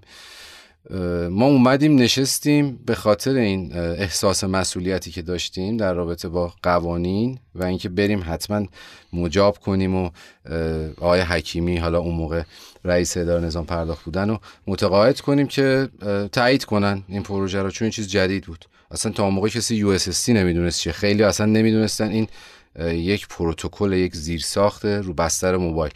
و حالا ما آورده بودیم می‌خواستیم اینو بیایم بچسبونیمش به شبکه بانکی و یه محصولی رو خلق بکنیم که پرداخت بر بستر یو بود. ما اومدیم نشستیم استاندارد PCI DSS رو که بحث توسعه نرم افزارهای حوزه پرداخت رو استاندارد می‌کرد. موضوعات امنیتی بود نحوه پیاده سازی بود و این مسائل مرتبط. اومدیم اون رو نسخه انگلیسیشو گذاشتیم جلو خودمون. استانداردی که تو دنیا داشت استفاده می‌شد. حالا ورژن اون موقعش الان خاطرم نیست. چیه؟ اون رو ترجمهش کردیم اول. قابل فهمش کردیم برای تیمایی که درگیر این پروژه بودن. هم تیمای فنی هم اجرایی هم خود واحد حقوقی اون. چون ما داشتیم موقع قراردادی هم با اپراتور میبستیم دیگه. لازم بود تعهداتی که بین ما اپراتور قراره درج بشه تو اون قرارداد. دیده بشه دیگه. خب یه سری اصطلاحات و استانداردها میامد ناظر می‌شد به اون ماجرا و فهم لازم. همین سواد حقوقی که شما داری میگی. انگار ما با نداشتن اون سواد حقوقیه به تجربه احساس کرده بودیم ما با ما می‌خوایم این سرویس رو را بندازیم. درگیری های یه تاثیراتی تا لایه آخر این شبکه پرداخت داریم می‌ذاریم دیگه. اومدیم PCI رو ترجمه کردیم و اومدیم انگار شخصی سازیش کردیم برای این پروژه. اومدیم use case ها اون موضوعات امنیتی اینکه آیا شماره کارت باید رو بستر یو گرفته بشه؟ نه رمز گرفته رمز دوم استفاده کنیم رمز اول استفاده کنیم پرداخت CNP یعنی کارت نات پرزنت دیگه پرداخت غیر حضوریه. این به چه صورت باید پیاده سازی بشه؟ اینو فارسی کردیم بردیم و اتفاقا خیلی با استقبال خوبی هم مواجه شدیم و مجوز گرفتیم. این دوازده تا جمله کوتاه PCI دقیقا پرینسیپالن اصولن. یعنی انواع و اقسام ابزارهای مختلف می‌تونن وجود داشته باشن مثل این که الان شما گفتی و اصولی دارن که اون ده دوازده تاست. و خود دوازده تا بله. خود استاندارده ولی میاد میشه حالا اون تفصیل داره بله. بله دقیقا دقیقا. یا مثلا اون اصولی که واسه اواسپ واسه وب و موبایل و اینا آره. داده اونا هم از جنس و اصولن و توی عالم حسابداری و حسابرسی هم که اس بر مبنای اصول. این اصل صلاحیت چیه که ما خیلی میشنویمش؟ مثلا صلاحیت داریم مثلا تو انتخابات و واسه شورای انتخابات و اینا زیاد میشنویم. این اصل صلاحیت که حالا عنوان یک شورای نگهبان داده ولی در واقع اصل عدم صلاحیته. آره. اون گونه که واقعا هست. اونی که اتفاق اصل عدم صلاحیت مبنی بر عدم دارا بودن صلاحیت مقامات و نهادها در حوزه عمومیه. یعنی اصل عدم صلاحیت به ما میگه که صرفا مقام یا نهاد اجازه داره که توی اون حوزه هایی که توی قوانین و مقررات به رسمیت شناخته شده اند ورود بکنه. بیش از اون تخلف یا جرمه مثلا بانک مرکزی مواجه شد با قضیه رمز ارزها. اصل عدم صلاحیت میگه که آقا اصلا پیشفرض اینه که شما دخالت نکن به شما ربطی نداره. اگر فکر می‌کنی که حوزه یکی باید حتما ورود بکنی اول باید بیا قوانین مقرراتی رو تهیه بکنی یا اون نهاد مربوطه ویت وزیران مجلس یا جایی که به شما اصلا اجازه بده که رو بده آره اجازه بده که اصلا تو این قضیه ورود پیدا بکنی و بتونی کاری بکنی. وگرنه قانون راجع به مثلا رمز ارز خب مسلما موضوع جدیدیه صحبت نکرده. اگر قبل از تصویب قوانین جدید بانک مرکزی کاری بکنه خب تخلف اداری یا حقوق عمومیه و ارتباط تنگاتنگی با این موضوع داره که خب دولت چون یکتاست تو هر جامعه پتانسیل اینو داره که قفل و زنجیر بشکنه ظلم و بیعدالتی و اینا زیاد بشه با این کارا می‌خوان مهارش کنه. خب تا اینجا عملا سه تا سطح از اون ساختار رو بهش اشاره کردیم. مثال خوبی هم زدی در مورد رمزارزا من یاد نکته افتادم که اصولا رمزارزا اومدن برای اینکه این ساختاره که محدود می‌کنه به عنوان حالا centralize بانک مرکزی یک بانک و نظارت می‌کنه و همه تراکنش ها رو بشکنن. اصلا بانک مرکزی قرار باشه مشروعیت پیدا بکنه که تو این حوزه ورود بکنه یه توجیه خوبی باید باشه دیگه. یعنی از هم از مبانی حقوقی باید مشروعیت بگیره انگار یه مشروعیتی داشته باشه. بگیم اوکی و یه منابعی هم براش ایجاد بشه که فکر نمی کنم تا الان ایجاد شده و بعدش هم اون موقع تازه می‌تونه بیاد شروع بکنه به قانونگذاری و یه سری اصول و ساختار رو بچینه و اجرا بکنه. دو تا مورد دیگه موند بله. بحث اهداف حقوقی و مفاهیم اساسی. بله. اهداف حقوقی یک سال اساسی که راجع به هر باید و نبایدی میشه. مطرح کرد اینه که آقا این باید و نبایدها رو گذاشتن که چی بشه؟ و در خیلی از موارد یه امور مسلمیه که باید تأمین بشه و باز دوباره خودش یه ملاک مهمیه خصوصا خصوصا برای نهادهایی که وضع مقررات و قوانین انجام میدن. موضوع اهداف خیلی مهمه. از طرفی داخل بخش خصوصی هم باز دوباره می‌تونن به استناد همین موضوع این که آقا این مقررات و قوانین که شما وضع کردی فلان هدف و تأمین نمی کند درخواست بازبینی بدن. دست آخرم مفاهیم اساسی هستن. مفاهیم اساسی باز میشه گفتش که اون شکل زمین بازی رو مشخص می‌کنن که اون عرصه ای که من می‌خوام راجع به اون کاری که می‌خوام انجام بدم و باید و نباید هایی که برش حاکمن. این باید و نباید ها و اراده آزاد من داره تو چه زمین بازی می‌خواد به اجرا در بیاد و چی رو می‌خواد محقق بکنه. اگر خاطرت باشه ابتدای همین جلسه گفتم ساز و کار و ستاپ نظام پرداخت بر این بود که با یک سرعت بالا بدون اطلاع از ماهیت کالای خریداری شده انتقال پول بین دارنده کارت و پذیرنده کارت صورت بپذیره. یعنی مفهوم اساسی این بود که تو پروتکل اصلا نوشته بودن که دارنده کارت پذیرنده کارت و پردازشگر هیچ کدومشون به تنهایی نمی‌تونن کل اقلام اطلاعاتی چی خرید به چه مبلغ کی خرید رو مشخص بکنن. الان خب توی پروژه مالیاتی پرچیس اینفو رو میده اونا آره. payment info رو فقط اجازه دادن آره. آره. این مثلا یه مفهوم اساسی بود که الان دستخوش تغییر شد دیگه این یعنی الان مثلا مالیاتی حالا اگه قرار باشه کیلویی حساب نکنن purchase info هم لازمه یا اصلا اساسا مثلا ما یکی از جاهایی که بازار رو به شدت لطمه زدیم بهش اینه که فرق بی تو بی و بی تو سی چیه دیگه؟ این پروتکلی که من گفتم مال بی تو سیه مال بی تو بی نیست. بله بله. بی تو بی آسیب می‌بینه با اینجور بله. اجرا کردن. بله. یه موضوعی که الان ذهن منو مشغول کرد فکر کنم این فروکاست گرایی که اتفاق افتاده تو همین دو بخش آخر بوده. یعنی انگار اصلا اهداف حقوقی این پروژه رو ندیدن. این بایدها و نبایدها به دنبال برقراری چه هدفی هن؟ بزنیم اون پذیرنده رو نابودش کنیم. یا نه قرار فقط بیایم حواسمون باشه فرار مالیاتی نکنه.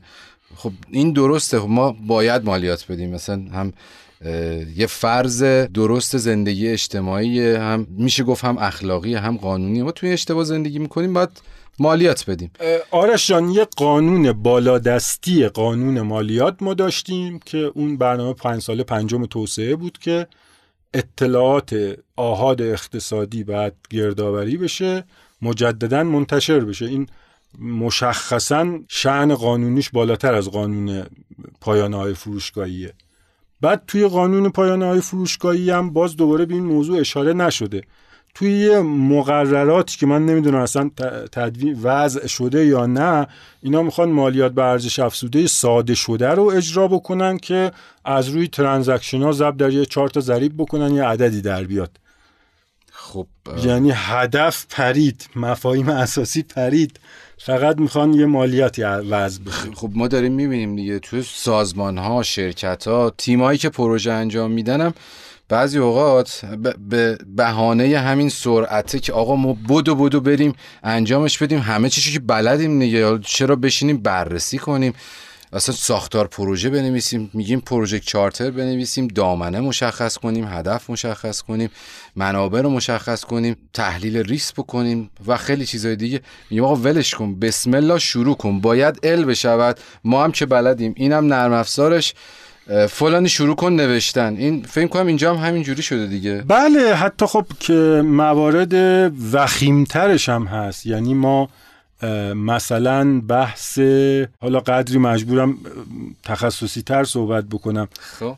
موضوع authorization یا احراز هویت و مسئله authentication اعطای دسترسی و مسئله identification که اون شناسایی شخصه. درست. خب نشون داد این قضیه رمز پویای دوم که نه تنها مفاهیم قاطی میشه که اصلا اون اهداف اولیه فراموش میشه. یعنی مثلا شما در حد دیگه صفحات ویکیپدیاست که میگه آقا آوترایزیشن یه عقد ازنیه که آقا بانک میگه آقا از امروز به بعد هر کی این شماره کارت این رمزه رو داد نمیگم شمایی.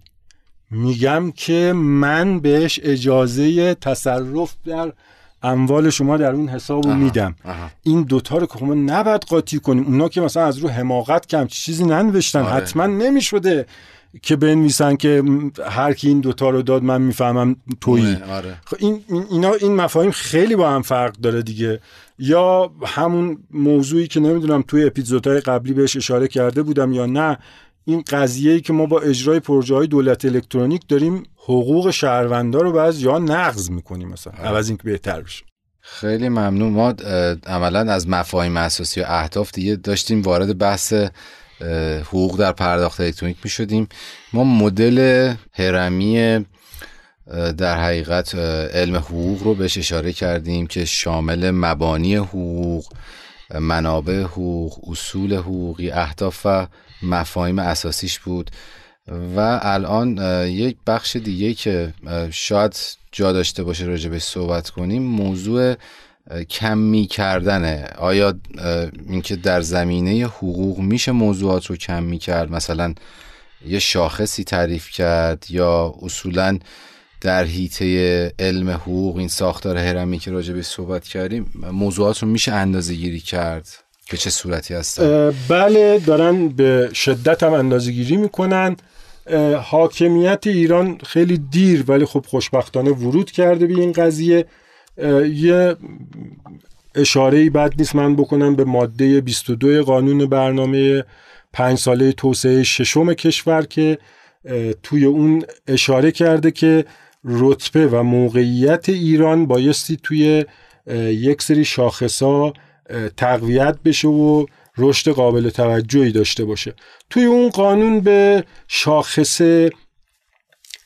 مالکیت شاخص محیط کسب و کار و شاخص رقابت پذیری تجاری اشاره شده خواه. شاخص مالکیت معروف ترین شاخصیه که باعث وضعیت حقوق خصوصی کشورها رو میسنجن و توش بحث مالکیت بر اموال ملموس و مالکیت بر اموال ناملموس مطرح هستش خب. شاخص دومی که محیط کسب و کار هست در واقع موضوع چگونگی کنش و نحوه عمل دولت در باره محیط تجاری و کسب و کار و اینا بهش ورود می‌کنه و شاخص رقابت پذیری جهانی در واقع به نوعی ترکیب این دوتاست شاخص حقوق مالکیت توسط بنیاد جهانی مالکیت اندازه گیری میشه برای هر کشوری هر ساله. شاخص محیط کسب و کار توسط بانک جهانی و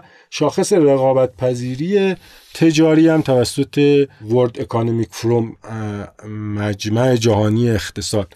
ما وضعیتمون توی هر کدوم از این شاخص ها اصلا مناسب نیست توی بعضی از شاخص ها چه بسا تو دنیا آخر هستیم. توش موارد مهمی رو مورد اشاره قرار داده.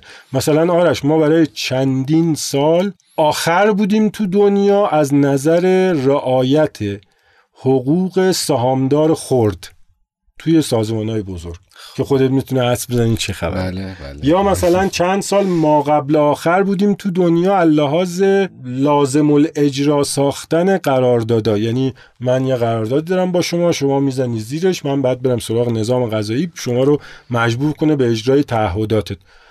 یه چیزی بالای مثلا دو سال فقط زمان طول می‌کشید که من برم مثلا ثبتش کنم پیگیریش بکنم تقریبا همین بله بله. و امروزه ثابت شده که خب حقوق مالکیت و اینجور شاخص ها بسیار بسیار تاثیرگذار توی توسعه کشورها و اون بخش ناملموس جامعه است که اثر خیلی زیادی داره. یعنی ما با پل و جاده و راهن و فرودگاه و اینا تا یه ساعت کمی میشه جامعه رو پیشرفت داد. عمده بحث توسعه یافتگی یک جامعه در نهاداشه که ناملموسه. نه ما برای هر کدوم از این شاخصایی که شما مطرح کردین یه نهاد و یه سازمان بین المللی هم وجود داره. ولی خب اینا ناظر نیستن که به چه صورت داره تو کشورها این ساختار حقوقی پیاده سازی میشه و آیا حق و حقوقی از کسی پایمال میشه یا نه یا قوانین قوانین بروزی هستش متناسب با ساختار اجتماعی هستش متناسب با ساختار اقتصادی هستش یا خیر. ما چرا چرا؟ باید پاسخگویی اصلا هستش. ببین مثلا بانک جهانی در ارتباط با همین محیط کسب و کار شاخص های خیلی خوبی داره. یک کلان شاخص خودش به اگه اشتباه نکنم 11 تا تقسیم میشه. اون 11 تا به 160 تا ایندکس. تو اون ساعت دومش از بین 11 تاش دو تاش ارتباط مستقیمی با بانکداری و صنعت پرداخت داره. چه جالب. بعد شما میری نگاه می‌کنی می‌بینی که توصیه های خیلی شفاف و روشنی داره که شمایی که الان رتبت فلانه این کارا رو چگونه انجام بدی و می‌تونی اینجوری ارتقا پیدا بکنی.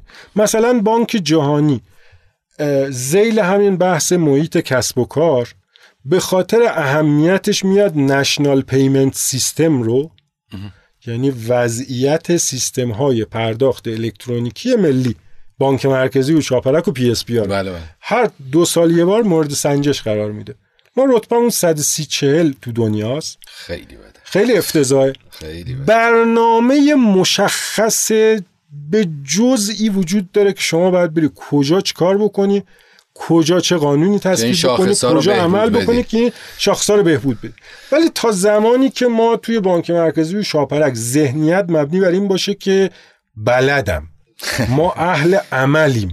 ما اهل اجرا هستیم و بی اینا نخوان نگاه بکنن خب همین وضعیتی میشه که چندین و چند سال رو به زوال همه چیز خب ادامه پیدا می‌کنه. تو صنعت فناوری اطلاعات ولی داریم می‌بینیم که از این استانداردها استفاده میشه. خصوصا شرکت های پیشرو تک کمپانی ها استارتاپ های موفق سایت ها و اپلیکیشن های تجارت الکترونیک. واقعا می‌بینیم استاندارد ITIL و استاندارد مرتبط باش SLA و موضوعات این چنینی دارن استفاده می‌کنن خب چرا تو یه تفاوت مهمی هست. ببین همین الان هم من می‌بینم که توی یک سری سازمان ها مثلا فرض کن تو همین پرداخت. چه بسا برن نگاه بکنن که آقا آمریکا چطوریه؟ خب. اروپا چطوریه؟ انگلیس چیکار می‌کنه؟ ما هم بریم مثل اونا بشیم. آره. خب نمیشید. ولی خب شما بیان نگاه بکنید ببینید که آقا پنج رتبه ده رتبه بالاتر از من تو این تقسیم بندی جهانی مثلا غنا هست کنیا هست درست. الجزایر هست. خب من که نمی‌تونم 150 پله رو با یه قدم بپیمم. آره. شما بیا همین ده پله بهبود بده. مخ- مثلا فرض کنید نخستین شاخصی که مورد سنجش قرار میده شما payment law دارید یا نه؟ بله بله. قانونی برای پرداخت هست یا نه؟ بله، بله. هر سال هم سنجیدن رتبه ایران تو این زمینه تو این index ش صفر بوده. ما خب مثلا سال 88 ماده 49 قانون تجارت الکترونیکی گفته که بانک مرکزی موظف و مکلفه بره قانون حقوق مصرف کننده و حمایت ازش رو در صنعت پرداخت. نه به تصویب برسونه و اصلا نداشتیم. فرا... اون زمان نداشتیم الان هم نداریم حتی اطلاعی هم ندارن از این تکلیفشون. این دیگه یعنی واقعا فاجعه. دروازه جدیدی به سمت فاجعه است. خیلی خوب. خیلی موضوعات متنوع و گسترده گفتیم. هم مفاهیم رو گفتیم هم یه سری مثالایی که از عدم وجود سواد حقوقی خصوصا تو صنعت پرداخت نزد مسئولین هستش مثال هایی زده شد.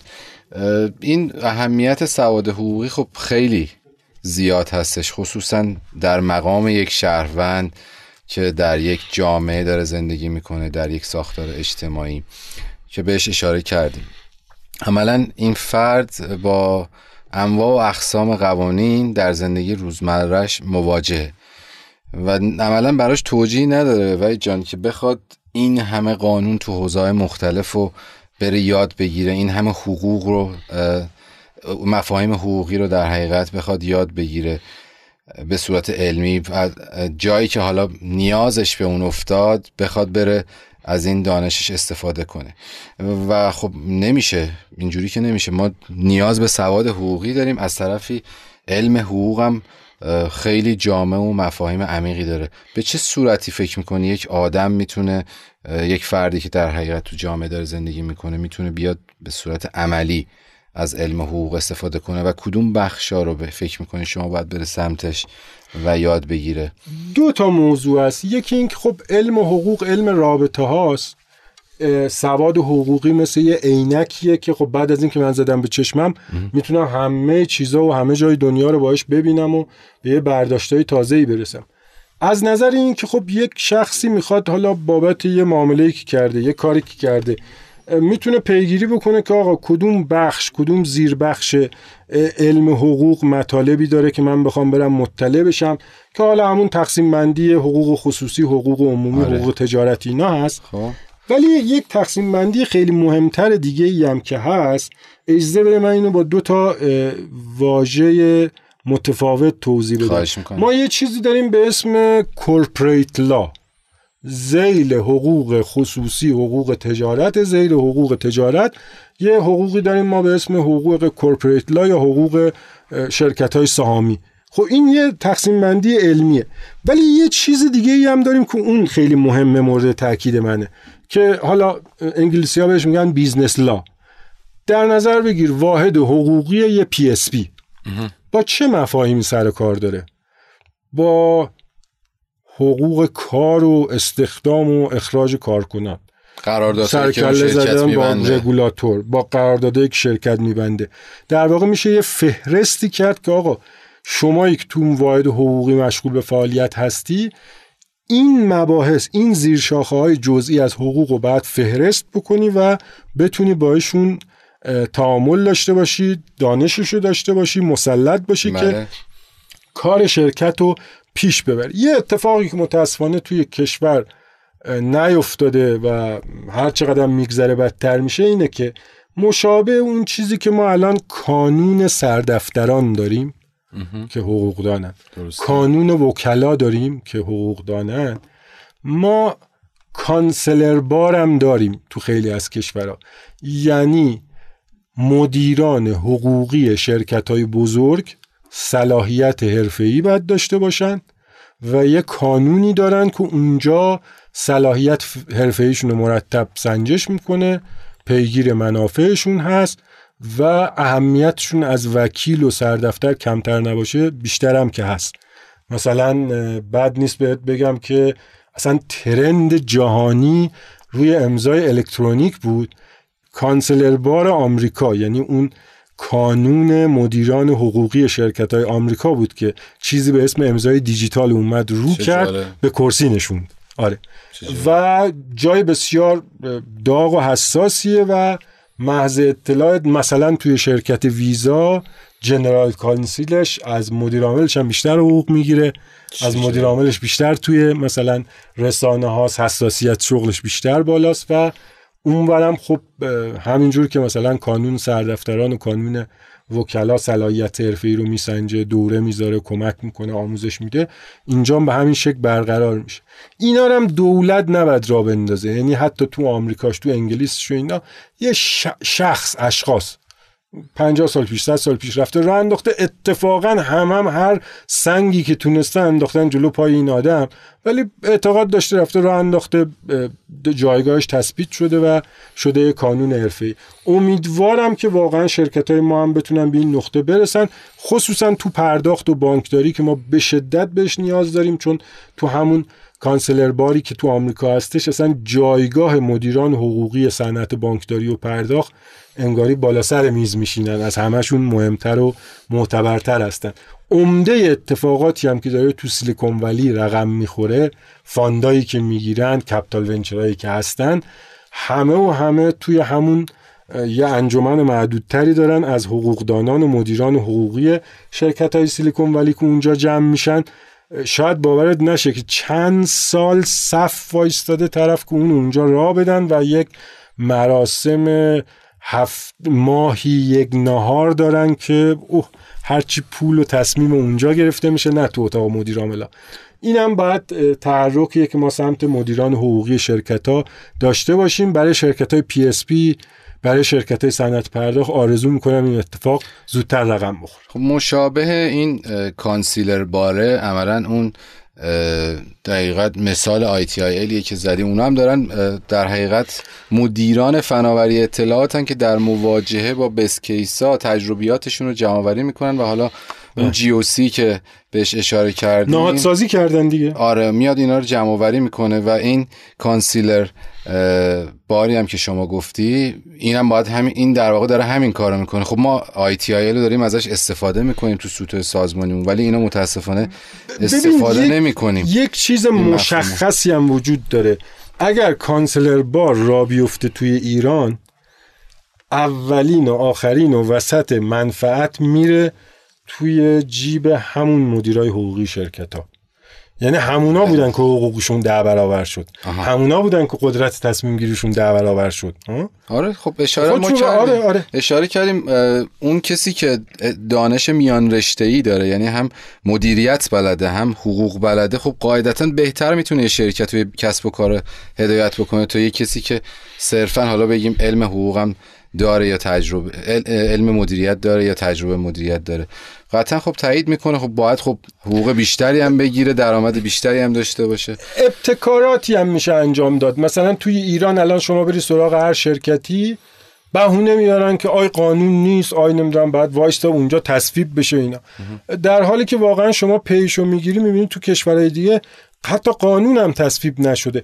جالبه بهت بگم که آلمان تمام اعضای هیئت مدیره کورپوریشن ها خب. و خصوصا یک نفر در میونشون. مجمع یا اون نهاد بیرونی هیئت مدیره رو انتخاب می‌کنه. کارمندا اگر رأی دادن میشه عضو هیئت مدیره. و یک نفرشون هم که مستقیم انتخاب می‌کنه قانون تجارت آلمان به همین اندازه قانون ایران قدیمیه. اگر می‌بینیم اون اتفاق عجیب افتاده یعنی لزوم با قانون هم لزوم نبود رفتن کردن یا مثلا فرض کن یه الگوی جا افتاده اینه که ما توی شرکت ها یه چیز فرمالیته ای داریم به اسم بازرس درسته. آخر سال هم یه حساب میاد بله. الان تقریبا توی بسیار از جای دنیا اون بازرسه اومده عضو غیر عضو ولی توی هیئت مدیر و توی سازمان هست مدیر compliance مدیر تطبیقه همین الان فردا شاپرک بگه که آقا بازرس همه شرکت های PSP باید بشه مدیر compliance شون بازرس هم که می‌تونه با یه نامه عوض کنی چرا نمی‌کنن؟ و اون جایگاه بازرس داره چقدر می‌تونه مدیر compliance قوی باشه یا اینکه نباشه؟ اینا که دیگه واقعا قانون مقررات لازم نداره. اینا ابتکار لازم داره که نمی‌خوان. اولا که نکردن که نمی‌دونن. تدبیر لازم داره بله. بهتر بگیم. طرف انگار مدیر می‌دونه که این سواد حقوقی رو لازم داره برای اینکه بتونه تصمیم گیری بکنه مثلا مثل پروژه مالیاتی که آقا این تصمیم من چه تأثیری ممکنه تو کسب و کارهای انتهایی داشته باشه؟ یا اون مثالی که اپیزود قبلی زدیم اون شهروند ابرقویی اون صاحب کسب و کار در ابرقو یا اون سبزی فروش یه دفعه مواجه میشه با یه قانونی که باید اجراش بکنه ضرب العجلیه و اگه نکنه دستکش میان جمع می‌کنن ولی خب اون مدیر اگه روز اولش میامد تمام این تأثیرات ساختار خیلی چند تیکه و سیستماتیک اقتصادی و بانکداری رو بررسی می‌کرد قطعا این اتفاق نمیافتاد آرش PayPal دیگه الان الگو و نمی‌دونم آره. خدای این بچه های فینتک ایران دیگه بله. کتابش اومده زندگی نامش اومده پادکستش اومده اینا. شما میری نگاه می‌کنی می‌بینی که پیپل چیه؟ اقدامات حقوقی پیتر تیل. بله. فنی نیست قضیه. اصلا. تموم شده رفت. این نگاهه بعد اینجا هم جا بیفته و این حرف نامربوط این حرف غلط این حرف زشت که توی خارج از کشور می‌خوان مثلا معامله کنن مثل ما کاغذبازی نمی‌کنن. تو دو صفحه قرارداد می و میفرستن بره. این حرف بسیار بسیار حرف نامربوطیه. فقط زمیمه شارژبک قراردادهای کارتخانه ویزا فقط زمیمه شارژبکش 140 صفحه است. واقعا. واقعا. و اینو همه بهش مسلطن. دو طرف بله حق دو تا پارتی که دارن با همین قرارداد میبندن کامل بهش مسلطن و گذاشتنش برای روزی که قراره به اختلاف بخورن. بله. من فکر کنم ولی جان این قسمت خیلی ممکنه دیگه طولانی بشه. این موضوع در حقیقت حقوق پرداخت الکترونیک رو دو قسمتیش بکنیم و اینجا اپیزود سوم رو به انتها ببریم اگه موافق باشی. موافقم خسته نباشید. مرسی ممنون. تشکر می‌کنم از مخاطبین عزیزمون که تا اینجا ما رو دنبال کردن. موضوع سواد حقوقی موضوع برای من شخصا خیلی شیرین بود و خیلی می‌تونه کاربردی باشه برای شما عزیزان. اهمیتش هم خب بارها در طی این گفتگو بهش اشاره شد. هدف ما در این پادکست یعنی پیمنت چنل افزایش آگاهی در رابطه با موضوعات مهم بانکداری و پرداخت که بارها اینو تکرارش کردیم و حالا موضوعاتی که بهش مرتبط میشه که شما بتونید زندگی و رفتار هوشمندتری داشته باشید خصوصا تو حوزه موضوعات و تعاملات مالی با صنعت بانکداری و پرداخت الکترونیک. تلاش می‌کنیم که این موضوعات رو به صورت کاربردی و به صورت کیس بای کیس موضوعات روز به گفتگو بذاریم و تقدیمتون کنیم. مثل همیشه ازتون تقاضا دارم که ما رو از نظراتتون بی بهره نذارید از طریق کامنت یا پیام در صفحات مجازی Payment Channel که اخیرا صفحه اینستاگرام و توییترمون هم راه اندازی شده. انشالله اگه عمری باشه وبسایتمون هم در حال راه اندازیه و مطالب تکمیلی حالا مقالات reference هایی که ما ازش در این گفتگو داریم استفاده می‌کنیم انشالله اونجا قرار داده میشه. از وحید هاشم و تیم حرفه‌ای شنوپاکس هم خیلی تشکر می‌کنم که زحمت زیادی برای این پادکست می‌کشن. تا برنامه بعد خدا نگهدار پایان برنامه.